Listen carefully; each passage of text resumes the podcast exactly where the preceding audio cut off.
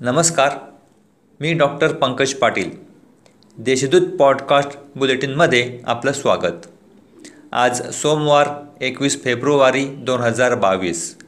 ऐकूयात जळगाव जिल्ह्याच्या ठळक घडामोडी. वही गायन ही खानदेशी मातीतील कला आहे.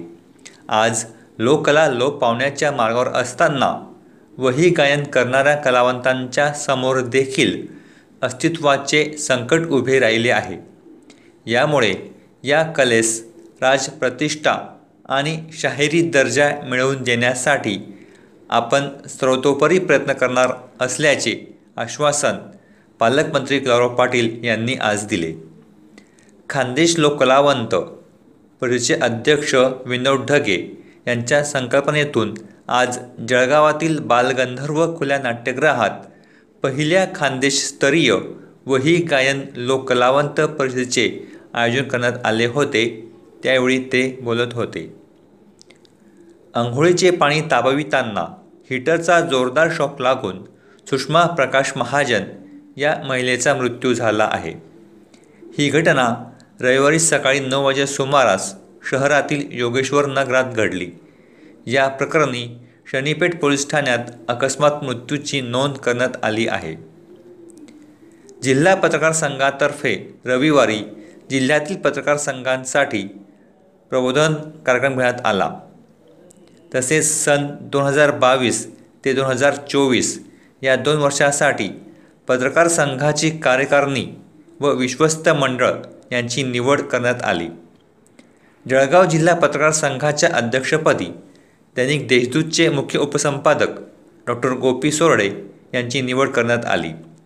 ही निवड जळगाव जिल्हा पत्रकार संघ विश्वस्त मंडळाचे अध्यक्ष विजयबापू पाटील यांनी केली.